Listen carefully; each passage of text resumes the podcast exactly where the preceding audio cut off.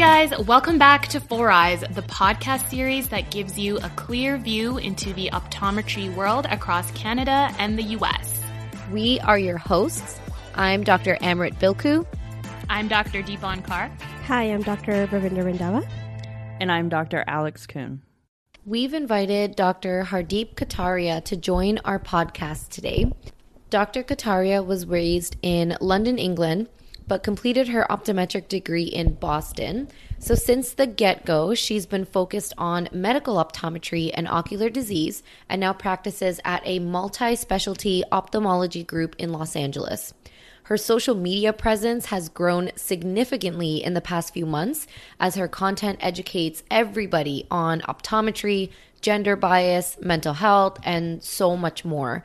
So, we're really excited today to have Dr. Kataria on our podcast to talk about the challenges that women in healthcare face on a daily basis due to gender bias and how to help overcome these obstacles. Side note for all of our listeners listening to this episode on day one that it's coming out, Dr. Kataria is one of the speakers at the annual Women's Leadership Conference that's happening right now between October 13th to October 15th between 7 to 9 p.m. Eastern Time. The conference is being held within the AAO's virtual conference. So if you've already registered for Academy, then you're good to go. If you haven't registered for Academy, registration for the Women's Conference is still open and free to join. So the link to register is in our episode description. So make sure to join and learn more from these great women in optometry. Um, Hardeep, so for any of our listeners that don't know who you are yet, would you please tell us a little bit more about yourself? Sure. Okay. So thank you for having me here again. Um, so my name is Hardeep Kataria, and I am an optometrist um, practicing in Los Angeles, California. Um, so I've been here about four years um, in California. Uh, well, so I've been in California about six years, and then I've been at the current practice that I'm at um, for about four years. And so I'm in um, an ophthalmology practice, and I'm essentially practicing medical optometry. Um, I focus on glaucoma and dry eye. Um, so I co-manage with retina and cornea and oculoplastics, um, and then I essentially am doing the, the medical glaucoma side of things at the practice. Nice. So, what made you go into, um, you know, the medical side of optometry, or what even sparked your interest in optometry in general? So, I love that question. I always, um, I always had a tremendous faith in the medical side of optometric management. Um, so when I was in undergrad, I had a chance to start like a pre optometry internship program at the VA. And so right away, I was exposed to optometry in more of a hospital setting where the optometrists were running the eye clinic essentially. Um, and so right away we were thrown into you know conducting visual fields and octs and pachymetry and managing glaucoma and seeing these complicated herpes simplex keratitis type cases and you know really understanding how diabetes affects the eyes. And so that was my introduction to optometry. So that's what i knew uh, of, of, of optometry um, and so going into optometry school, I actually planned out my entire academic career so that I could focus on medical optometry when I graduated. Um, and so, really, why optometry is because I love the medical management side of things. Um, so, right from my third year rotations to choosing those electives during third year to my fourth year rotations, and even my choice of residency, I was really able to kind of hone in and focus on the medical side of things. And even when I graduated, albeit it did take some time to find that, you know, more medically focused position, I was mm-hmm. finally able to, you know, find something that I was relatively happy with. Nice. Wow. So you've had a passion for medical optometry the whole way through. Yes, exactly. Yeah. And and I That's knew what I wanted from the get-go and I I figured, yes. hey, I have to make this work. yeah. There's no plan B. That's it. yeah. So, not only are you an expert at medical optometry, but you are also an advocate for female empowerment. especially in the healthcare field. So, in your opinion, what issues are female optometrists com- commonly encountering in the profession today? And what made you want to become so involved in women empowerment and fighting the sexism that women in medicine face on a daily basis? So, that's a really great question. Um, I think that the main issues that women optometrists face today are very similar to what women physicians and other women healthcare professionals face. Um, you know, so limited leadership roles, for example, and gender based pay gap, less opportunities to essentially climb that ladder um, of, you know, practice ownership. Um, and and really just you know limited opportunities to speak and to take a seat at the table you know mm-hmm. essentially um, when it comes to making decisions for example in a practice mm-hmm. um, so you know unfortunately, and maybe we can turn this negative into a positive, but my personal experiences actually propelled me to want to speak out about the issues that I currently face or, or have faced. Um, and so, in my journey of speaking out, I've realized that I'm not alone. And, and when I first started experiencing these sexist, uh, encounters of sexism, I really did feel alone. And, and this started when I was a student. Mm-hmm. Um, and so when you're a student, you feel that you, well, I felt that I had to tolerate a lot more than, you know, for example, a practicing clinician. Um, I felt alone. I felt afraid of retaliation. I felt afraid to talk to my preceptors because I felt that they would see me in a negative light. Um, you know, I felt afraid of negative consequences. This is this going to affect my grade? Um, and so, and, and all of those things are very unfortunate for a student to feel. Um, I experienced it when I was a resident, um, and especially from patients. And again, even then, I didn't speak up for myself. Um, and I, I, think if, you know, all four of us sat down after hours and had a very candid conversation about our experiences, we might commiserate our experiences and we might find that there are similar trends that, you know, that we, that we would find. Um, and so at first i am sh- ashamed to admit this but at first i used to think that perhaps i should change something about myself and about how i carry mm-hmm. myself in the clinic um, and so i thought you know should i wear more makeup should i wear higher heels should i wear blazers to work i mean should i change the way i should I change my appearance somehow? How how I appear to patients so that I can look, you know, more authoritative in my role as a doctor. You know, I'm the doctor. I'm in here. I'm presenting the findings. I'm presenting this information to you, um, and I know I know my stuff. But for some reason, I'm not being taken seriously. Maybe I should change the way that I look. And that was my thought process at the time. Um, and I'm only admitting this because I hope that if somebody is listening to this interview and they're having the same thoughts, I want you to tell I want to tell you please don't do that. don't change yourself. Don't change the way you look. You don't need to more make wear more makeup or wear higher heels. The only way really in my opinion to change sexism in the workplace against women is to speak up about it and to educate people about it. And you know, I think, you know, doing um, like uh, interviews like this, you know, where we can all sit down and commiserate our experiences are really important because it allows us to, you know, create a safe space where we can open up and talk about our experiences and just raise that awareness. Um, no, that's a really good point. Um, I was going to say this, we're going to talk about this a little bit later, but when you were talking about um, how you shouldn't change yourself, I think personally that was something that I was dealing a lot with in clinic because I would always come back to these guys and I'd always be like, I'm not really sure what's going on, but these kind of experiences are happening to me.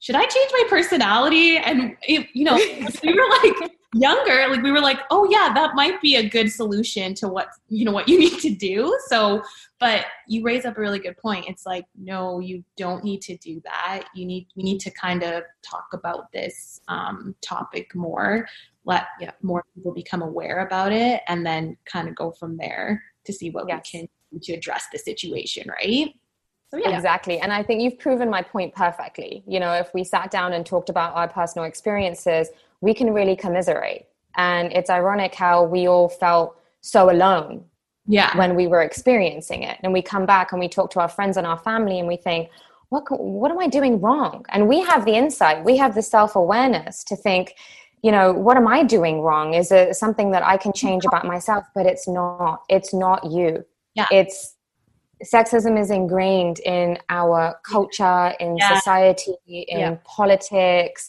and unfortunately, we are just getting caught in this crossfire.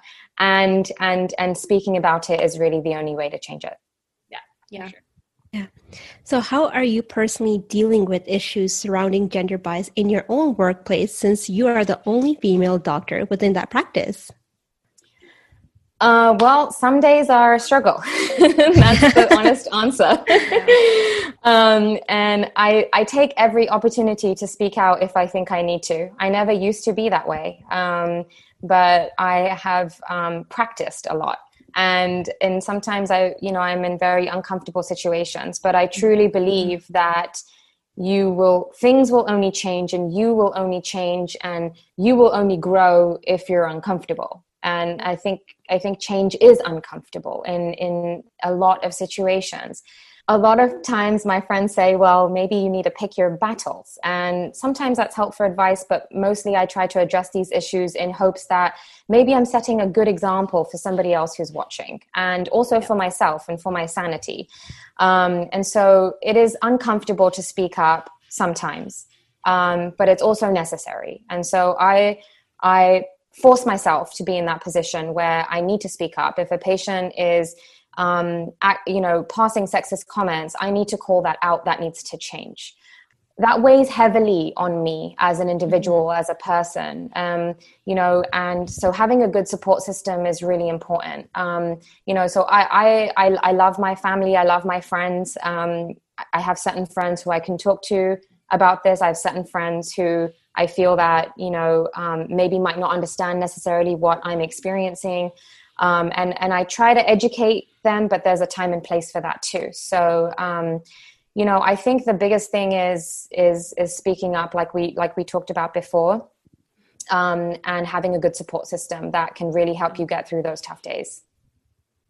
Oh yeah, definitely. I feel like even if, you know, you you can't change other people's actions, you can only change your response to uh, something that's happening around you. And so even speaking up and if the other person or the situation doesn't change, the fact that you've taken that um, courage to speak up will also hopefully alleviate some of that kind of like like you, self-doubt you- yes Like you yeah like you feel yeah. Disappointed in yourself if you don't say anything I agree with you, um, Amrit. I think, you know, when I have a difficult conversation at work, and I'm laughing as I think about this because I have these conversations in the shower with myself. Mm. Yeah. Man, I should have said Yeah. that. Oh, shit, I should have said that. Next time I'm going to say that. And Yeah. so I don't want to have those conversations with myself in the shower. I need to have those conversations with people to so let it my- out Yeah, so that my external world is somehow changing. hmm oh yeah it's Well, good for your own mental health too Absolutely. And that, yeah. you both bring up a really good point like when you were talking about who you choose to kind of talk to about these certain experiences um, even when we were in school i kind of had to pick and choose who i would share these experiences with because there were some friends that would just kind of dismiss the situation. And when you're you know when you kind of speak up and you as you were saying you grow through these uncomfortable moments you're still uncomfortable and you still need to talk about it to help with your mental health. But if there's Yeah. certain people in your circle of friends that don't respond or support you the way that you need to be supported it's kind of like okay how do we talk about this again? How do i bring this issue up again without you know feeling uncomfortable and all that stuff so that's really important like who you decide to share these experiences with and um, those that don't support you the way that you want to again yeah educating them will definitely help Mhm. Sure. And as you said earlier, too, sometimes you let that self doubt get in the way, too. It's like when you're in school, you're like, I don't want to speak up. I don't want my grades to be affected. And then when you start working, then you're like, oh, I don't want to have that that weird relationship with my other co-workers or even my boss like if i speak up so then that that self-doubt always kind of kicks in i know it has happened to me in school where somebody made a comment about something and then you're just like i want to tell them explain to them but then you're like at the same time i don't want my marks to get affected mm-hmm. and or i don't want to get on my attending's bad side because then then yeah. i am miserable the whole quarter. Mm-hmm. mm-hmm. so right. it's it's tough. I think it's a shame. Yeah i, I yeah. I it, yeah definitely very difficult. And i think um you know what i realized when i was a student so what i realized when i was an attending rather is that you know the attendings when you see it from the attending side it's very different. The perspective is very different because you know the attendings want the students to succeed mm-hmm. and you know they they are there to help you learn clinic and optometry and if there is something that's getting in the way of that then my hope is that the attending will help you get through that mm-hmm. and and i understand the fear completely but if there is a serious situation, then I would encourage any student or resident to bring it to an attending that they trust. There has to be somebody that they trust mm-hmm. within the system that they can bring this to and say, This is making me very uncomfortable. How do I approach the situation? Give me some advice.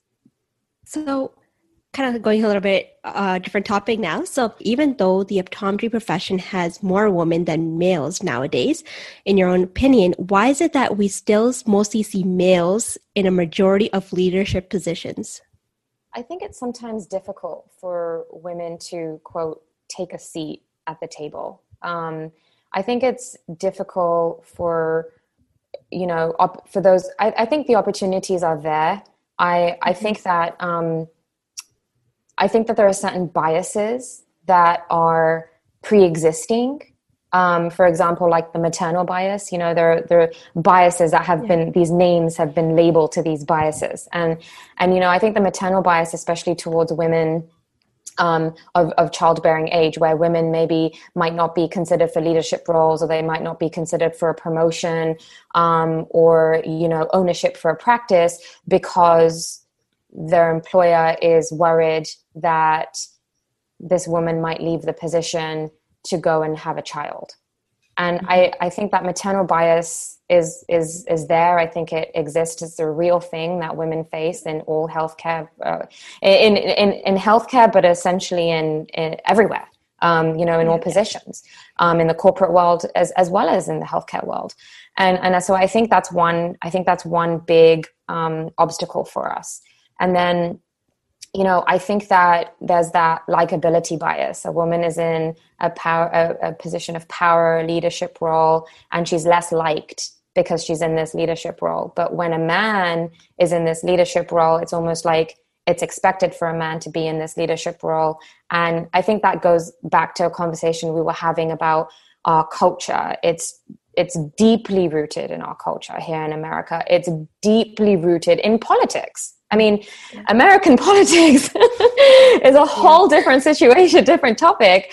Um, and it's deeply rooted there. It's deeply rooted in society. It's everywhere.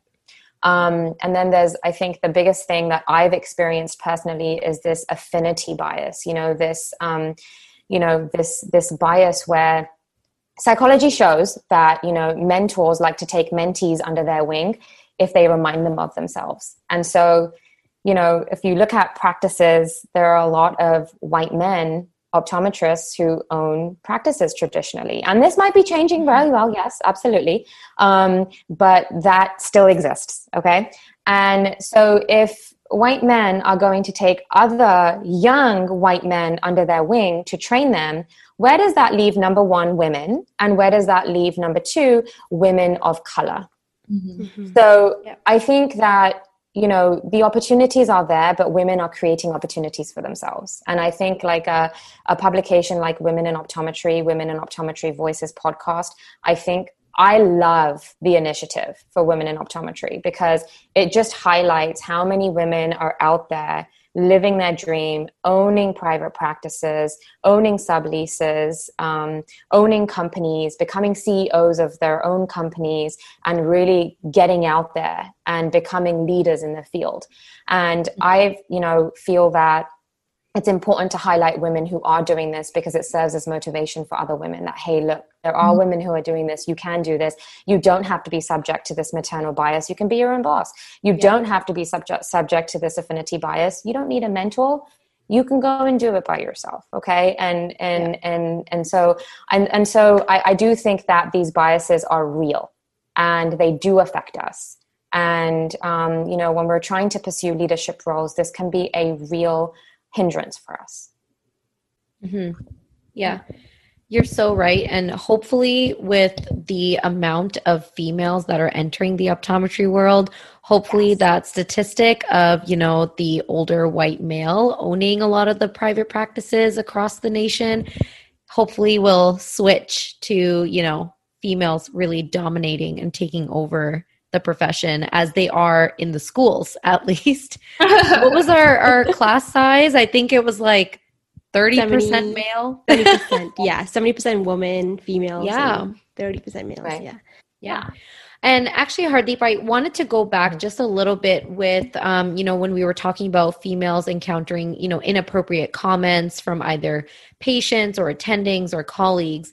Um, you know, in order to fight those inappropriate comments, what are some effective ways that women can handle the comments from their male um, you know colleagues or patients? Um, my go-to is speak up.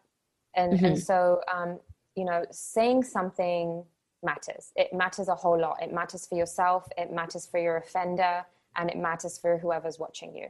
Um, so you know, my advice to students, residents is to voice your concerns, like we talked about before. Mm-hmm. Find an attending who you feel that you can trust and bring these concerns to. Um, some things I learned to kind of, you know, advocate for myself as a as a resident, especially when it came to patient encounters.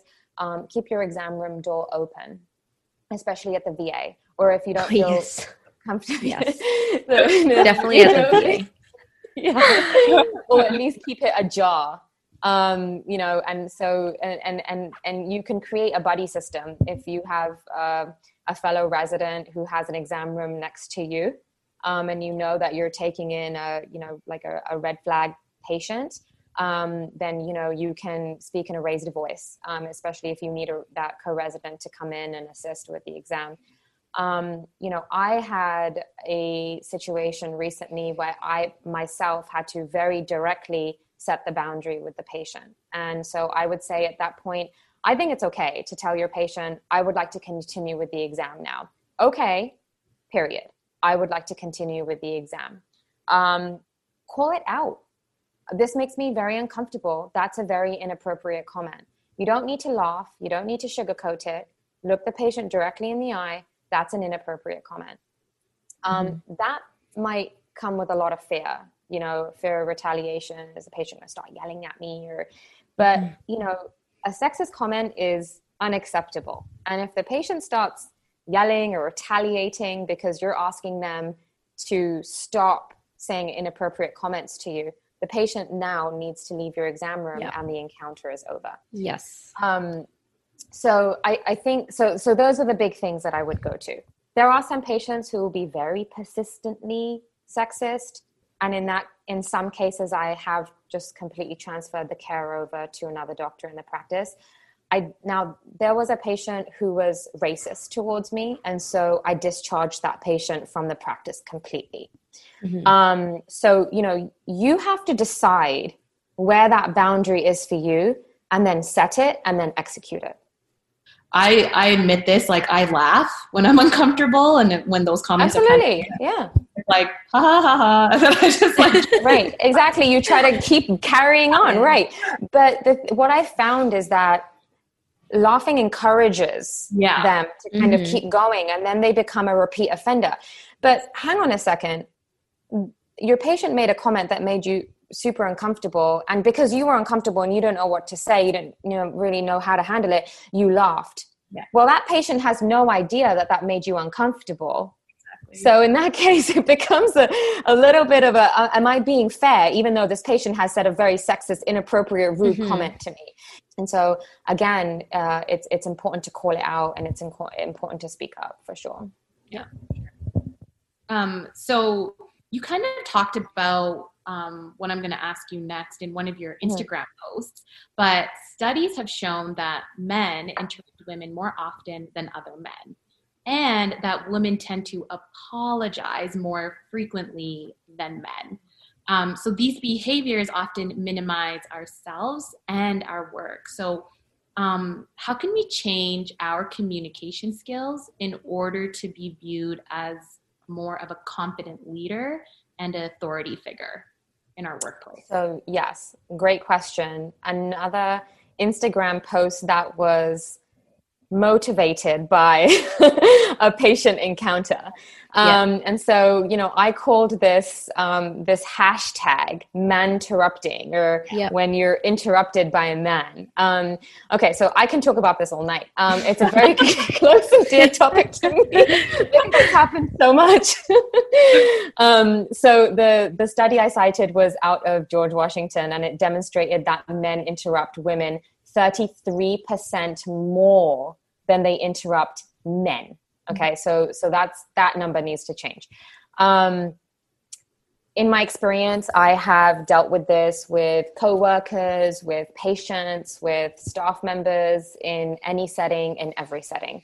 Um, I've you know learned a few techniques that seem to work well. Um, you know, the whole idea is to facilitate a more equal participation environment um, and the best thing in my experience is again to you know like you said establish yourself as a confident leader as an authoritative figure is to set a boundary.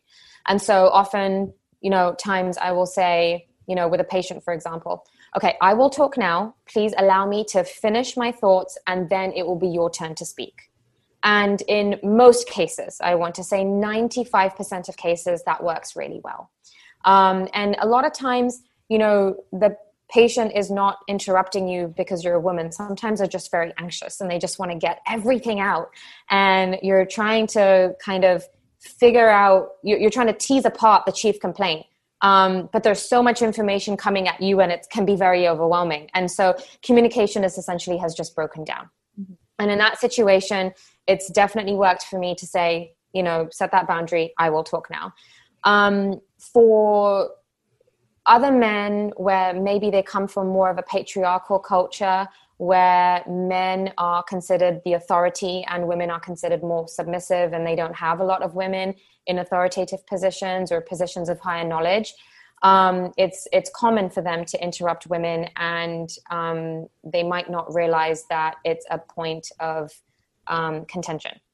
And so that can be awkward. Um, again i will use the same technique. I would like to speak and when i'm finished then it will be your turn to speak. And or please save your questions until after i've i'm done um, speaking. Um, it can be sometimes pretty awkward um, and especially with repeat offenders. I have definitely had situations where i have for multiple and on multiple occasions i've asked them to stop interrupting me. And i'll say you know it's my turn to speak. And, and then we've done that and we're kind of you know circling around each other and we've done that three or four times. And then I'll just keep talking and I won't stop. um, yeah. yeah. and then and then that will um, eventually lead to the man who will stop talking and I would have continued. Uh, that's super awkward, and I definitely don't yep. recommend it, especially as the first way of handling the situation. I would definitely yep. try to kind of call it out, address it, set the boundary in a non confrontational way. Um, and then, unless you have reason to believe that now somebody's just doing it on purpose. Um, yep. I think it's really important as women to support other women um, for example, in a meeting type setting. So if you're witnessing a woman who is being interrupted by a man, um, you know, I would recommend that you speak up and say, you know, hey, Amrit has a really good point. Do you think that we could finish uh, listening to what she was saying and then we could continue with this? Um, mm. And you know, if there's another man in the room who could do that, then that sets a really example, a really good example for the other men in the room. Oh yeah. Um, so I, I, think that there are definitely techniques um, that you know allow you to you know facilitate that boundary setting. Um, and it works in most patients and in most situations. And if it doesn't, then I just kind of go full on and just keep talking. I actually just did that exact same thing on one of my patients earlier this week. Um, I had a patient come in. He had some vision loss in the left eye. So I guess, you know, throughout the months, he was, you know, all that anxiety had kind of built up because he doesn't know why his vision has gone down. I think um, I let him speak for his case history for about 15 minutes because he just kept going. And I kept saying, you know what? I'm going to stop you right there, sir. I'm going to stop you. I need to ask you certain questions. And he just kept going. And then I just spoke directly on top of him, full on with no pause in between my sentences. And we were both just talking at the same time. It was so awkward. Very awkward. It was so awkward, but I felt like, you know what? This is it. I'm going to say this sentence once. And if you don't know what I'm saying, then too bad you just missed out. And he would just talk at the same time. And I was like, all right, you're never going to hear that sentence again. So it's awkward, but you have to do it. You have to show them that, you know, I have something to say. My mouth is moving too. So you need to stop so that you can hear what's coming out of my mouth and understand that I'm also part of the conversation. So it's really funny you mentioned that. I felt very awkward doing that. And I felt pretty bad because he did have diabetic retinopathy. And, you know, I felt bad that I that I spoke over him, but you have to do it. Yeah. Yeah. Honestly, it's exhausting. Yeah. Um, you know, and and to to continue to have to keep fighting the same battle yeah. every day again and again and again mm-hmm. um, but you know like i said before i think that you have to believe that what you're doing is working towards a positive change yeah and you are somebody is watching you've got staff watching technicians scribes um, so i think that you have to believe that you are setting a good and positive example for the other women who are watching. And you don't know, but you might be motivating them. Yeah, I think you make a, a really good point there. Um, you know, like I have had a patient where a husband and wife came, and every time I was asking a question, the husband kept answering for the wife. And I had to stop and be like, I'm sorry, I need to ask her directly. Like, yes. you know, I'm asking, and she's the patient, you know, like she can answer for herself. Like, she is mentally there. She can tell me what's wrong with her. You know, you don't need to. So, and I think that you make a really good point that you are setting a role model for others, other people watching you. You know, sometimes it's just that small thing that you do that can trigger something, right? It might trigger something in her that be like, hey, maybe I need to speak out more often. Like, mm. I can't let my husband or who my boyfriend or my boss kind of tell me what to do or talk yeah. for me you know i need to share my own thoughts my own opinions my own problems so mm-hmm. yeah yeah 100% agreed and i think it's also in our body language yeah. as well you know in your situation ravinda where you know you know and i have experienced you know i've experienced that quite a bit i will turn my body towards the patient completely yeah. and i'm at eye level so i bring my stool down i'm at eye level and i'm leaned in slightly and I am honing in and getting full 100% eye contact with that patient. Mm-hmm. And if yeah. the male counterpart slash significant other is still yeah. communicating for that patient, like you mm-hmm. said, then then you address the situation head on, and then you yeah. say, "Hang on a minute, sir. Thank you so much for your input. I need to speak with the patient." Yes. Yeah. So, are there any resources, or any books, conferences, website, or even podcasts that you recommend for women in healthcare to utilize in order for them to understand their worth in their own work environments? Definitely. Um, so, you know, like you said in your question, I think, you know, knowing your worth in your mm-hmm. profession and you know especially when you go you know into like contract negotiation for a position for example is very important you need to know that before you go in you don't allow that position to um, tell you what your worth is so mm-hmm. you have to mm-hmm. do your own educate uh, research and, and and educate yourself um, some of the resources that i've used to you know know my worth for example financially before I w- walk into a contract negotiation is ods on facebook um, so i'll reach out explain the situation. Sometimes I might reach out um, via DM to to mm-hmm. to um, folks I know on ODs on Facebook, ODs on finance, corporate optometry. Those types of social media groups have been very helpful.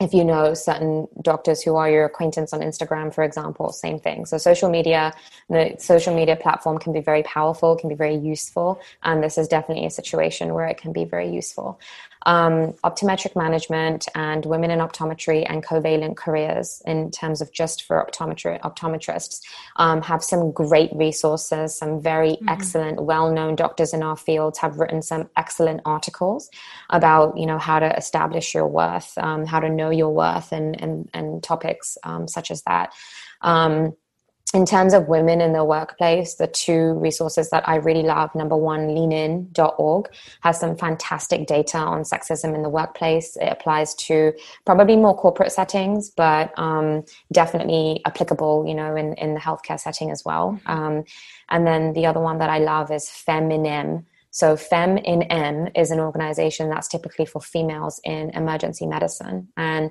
um, but but actually it's an excellent resource for all all healthcare um, positions, in my opinion. I was one of the first optometrists to be named to their speakers bureau, so it's been a very helpful resource for me as an optometrist. Mm-hmm. Um, and then I think also getting involved in your local community, especially the local optometric society, because when you're involved and you're on the board or you're attending the meetings, you're networking. So you're building mm-hmm. your network of colleagues and friends in the field.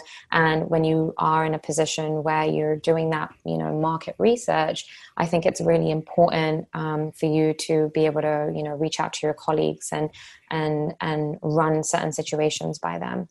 Um, mm-hmm. Also, EyesOn 2021 is coming up, which is yeah. um, conference held by Covalent Careers. So I will be doing a talk on how to negotiate your contract. So if anybody wants to listen to that, um, then you know I do go over kind of tips and tricks on on how to approach the negotiation as well. So definitely yeah. those resources have been helpful. Yes, yeah, you actually named a ton of amazing resources that I think the three of us here use frequently as well. So we definitely right. agree with those mm-hmm. resources. And, you know, um, bringing up women in optometry specifically. So tomorrow night, which when this podcast airs, will be the same night. Um, you are presenting mm-hmm. at the 2020 Women's Leadership Conference. So, in your opinion, First of all, what can optometrists, male or female, expect to learn from this annual conference? Yeah, so the Women in Leadership Conference um, is very exciting. I'm very honored to be a part of you know such an amazing esteemed and established group of ladies, um, mm. women optometrists.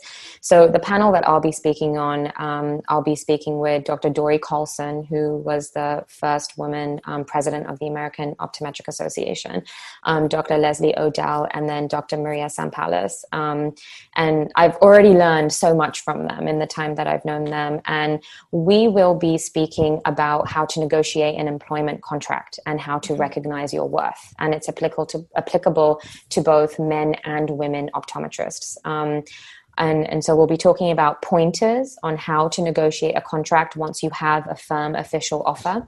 Um, and we'll be talking about kind of the research and preparation that goes into um, you know understanding your worth and how you can grow your financial contribution to a practice if you mm-hmm. are an employed um, an employed optometrist. The other three ladies who I speak with all own their own private practices um, in in some capacity, and so they will also be able to touch upon their experiences in terms of negotiating contracts, um, for you know in terms of what's involved in, in owning a private practice. Um, so i think that it will appeal to both men and women optometrists and will also appeal to a multitude of different practice settings. So i think it's going to be you know really useful and really helpful. Yes yeah. I think a lot of new grads when they first get their job and want to negotiate all these different things they don't really know what to say or what to do mm-hmm. or really know what they're getting into. They just look at the salary and they're like, great, sign me up. But yeah. all these like different things you need to kind of look at. So um, yeah, I think that's those are really, really great topics and we're yes. very excited about it. So, yeah.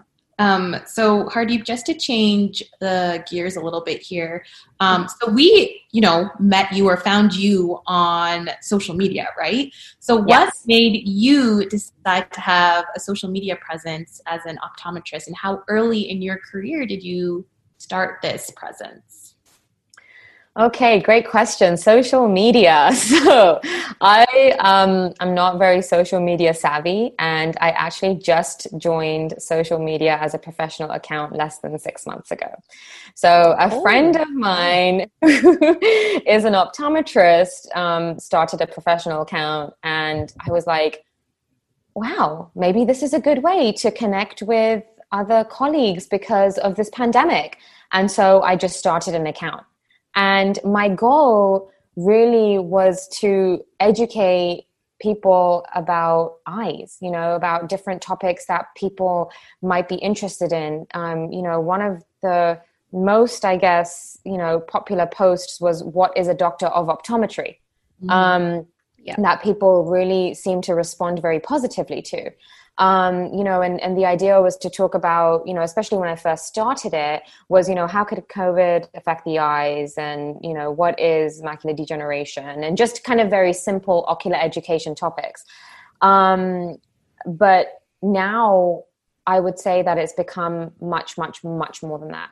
I had absolutely no idea that there was such a huge optometric and medical and healthcare community on social media. I truly had no idea. Before starting my professional account, I had a personal account that I would check about once a month.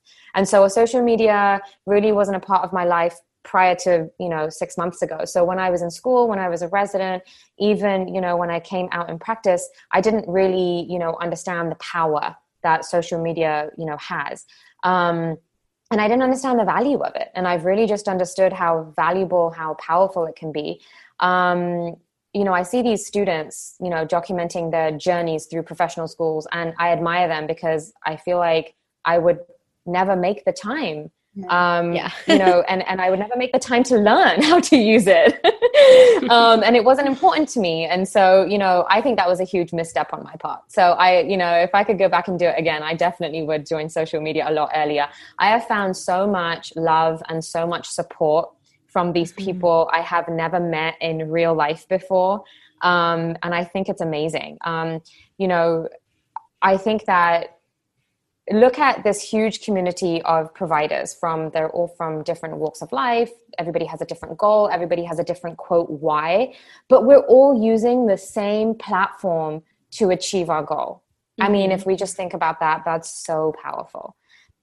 How do you feel um, about how your social media presence? Um, how do you feel how, how it contributed to the awareness of gender bias and sexism? Because that's a huge part of your account. Yes, definitely. Um, you know, I'm hoping that I'm making a difference. Um, you know, like I said, it, it never started that way, but you know, kind of as I met more, you know, women in healthcare and in the community, in the medical community, um, I realized, you know, I had a huge realization that I'm not alone in this. Um, and and connecting, you know, with so many professionals has really motivated me to continue to speak up about it um, you know, I hope I'm making a difference. Recently, an, a, a woman optometrist out of Toronto um, in Canada reached out and she thanked me for influencing her decision to speak up about gender bias on social media. And so, oh my goodness, that was so special to me um, because really we're all in the same boat and, um, you know, we're all we're achieving different things, but we're in the same boat. We're using the same platform to do it. And I just hope that we can all just continue to encourage each other um, and to continue to support each other's goals. And I think that's what it's all about is supporting each other. I show you support, you show me support. I lift you up, you lift me up. I think when you mentioned that, you know, you joined social media pretty late in your career, like you weren't really um, present on Instagram as a student or as a resident, even when practicing. And honestly, we were all in the same boat as you. So, you know, we Oh. just started our podcast back in March and Right. of this year. So our podcast is still a baby and we only had our own personal accounts um, you know before this and i think out of the three of us here i was probably the most active on my personal account but you know rav and deepon were kind of here and there you know Yeah. whenever they had time and we were shocked with the huge optometric optometric community that was already on social media. We felt like we were missing out on a yeah, lot right. in our careers. Yes because there were so many students that were joining. There were so many you know seasoned optometrists that were on there for a while who even transitioned from you know their youtube content or their uh, their blogs and then they were bringing it onto instagram. And we feel a lot more supported now that we're on Instagram, we are meeting a lot of amazing optometrists, just like you, and ophthalmologists and other people in the healthcare field from being on social media. So, yeah, I definitely agree with you that you know it was the right decision to make a social media account that was for our professional career. Um, it just opened up a whole new aspect of networking yeah yes a hundred percent agreed and you find out about you know conferences and you find mm-hmm. out you know kind of what's going on in the field different research yeah. um, you know i've i've i've always really valued um, you know posts on ods on facebook um, mm-hmm. because you know you get to hear about some like pretty interesting cases and there's always a learning point and and it's nice to kind of hear these different opinions you know of how people would you know manage this case. Um, and and the support that you get from these different outlets i think is just just fantastic. It's completely it's amazing. Yeah, yeah. well dr kataria you basically answered all of our questions perfectly. Um, i mean you gave us so much information.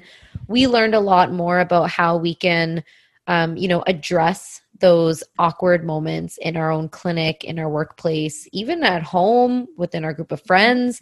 You know, everything that you told us today is not only for optometry and not only at work or at school. This is something that we need to start developing these skills for life. Just handling the, uh, you know, inappropriate comments, sexism, gender bias, anywhere we go. Um, so I think our listeners have learned a lot as well. Yeah. Well, I just want to say thank you so much to all four of you. I, I know one of you is not here um, for organizing such an amazing podcast. I, I think that you guys have hugely valuable content. And I'm so appreciative of that. And I've loved listening to all of the episodes um, and reposting about it. And um, you know the the list of questions that you guys prepared today was absolutely excellent and i think we i think we talked about a lot of relevant topics like you said mm-hmm. amrit and i think that we um, touched on a lot of things that we've been experiencing um, and maybe we just haven't spoken about it mm-hmm. and you know i think the one thing out of this podcast i hope that we can all gain is that we are not alone we are mm-hmm. all experiencing very similar trends regarding you know gender bias and sexism and inter- being interrupted and these biases that we've talked about and you know i think that i just want to leave the listeners with one thing and that is you know we are moving towards creating positive change and and i do believe that we're going to get that. Thank you to everyone for listening to Four Eyes. If you enjoyed this episode, please be sure to subscribe and leave us a rating to give us feedback on how we're doing. You can also check us out on Instagram at Four Eyes Optom for more content. Look out for new episodes every Wednesday. So until then, stay tuned.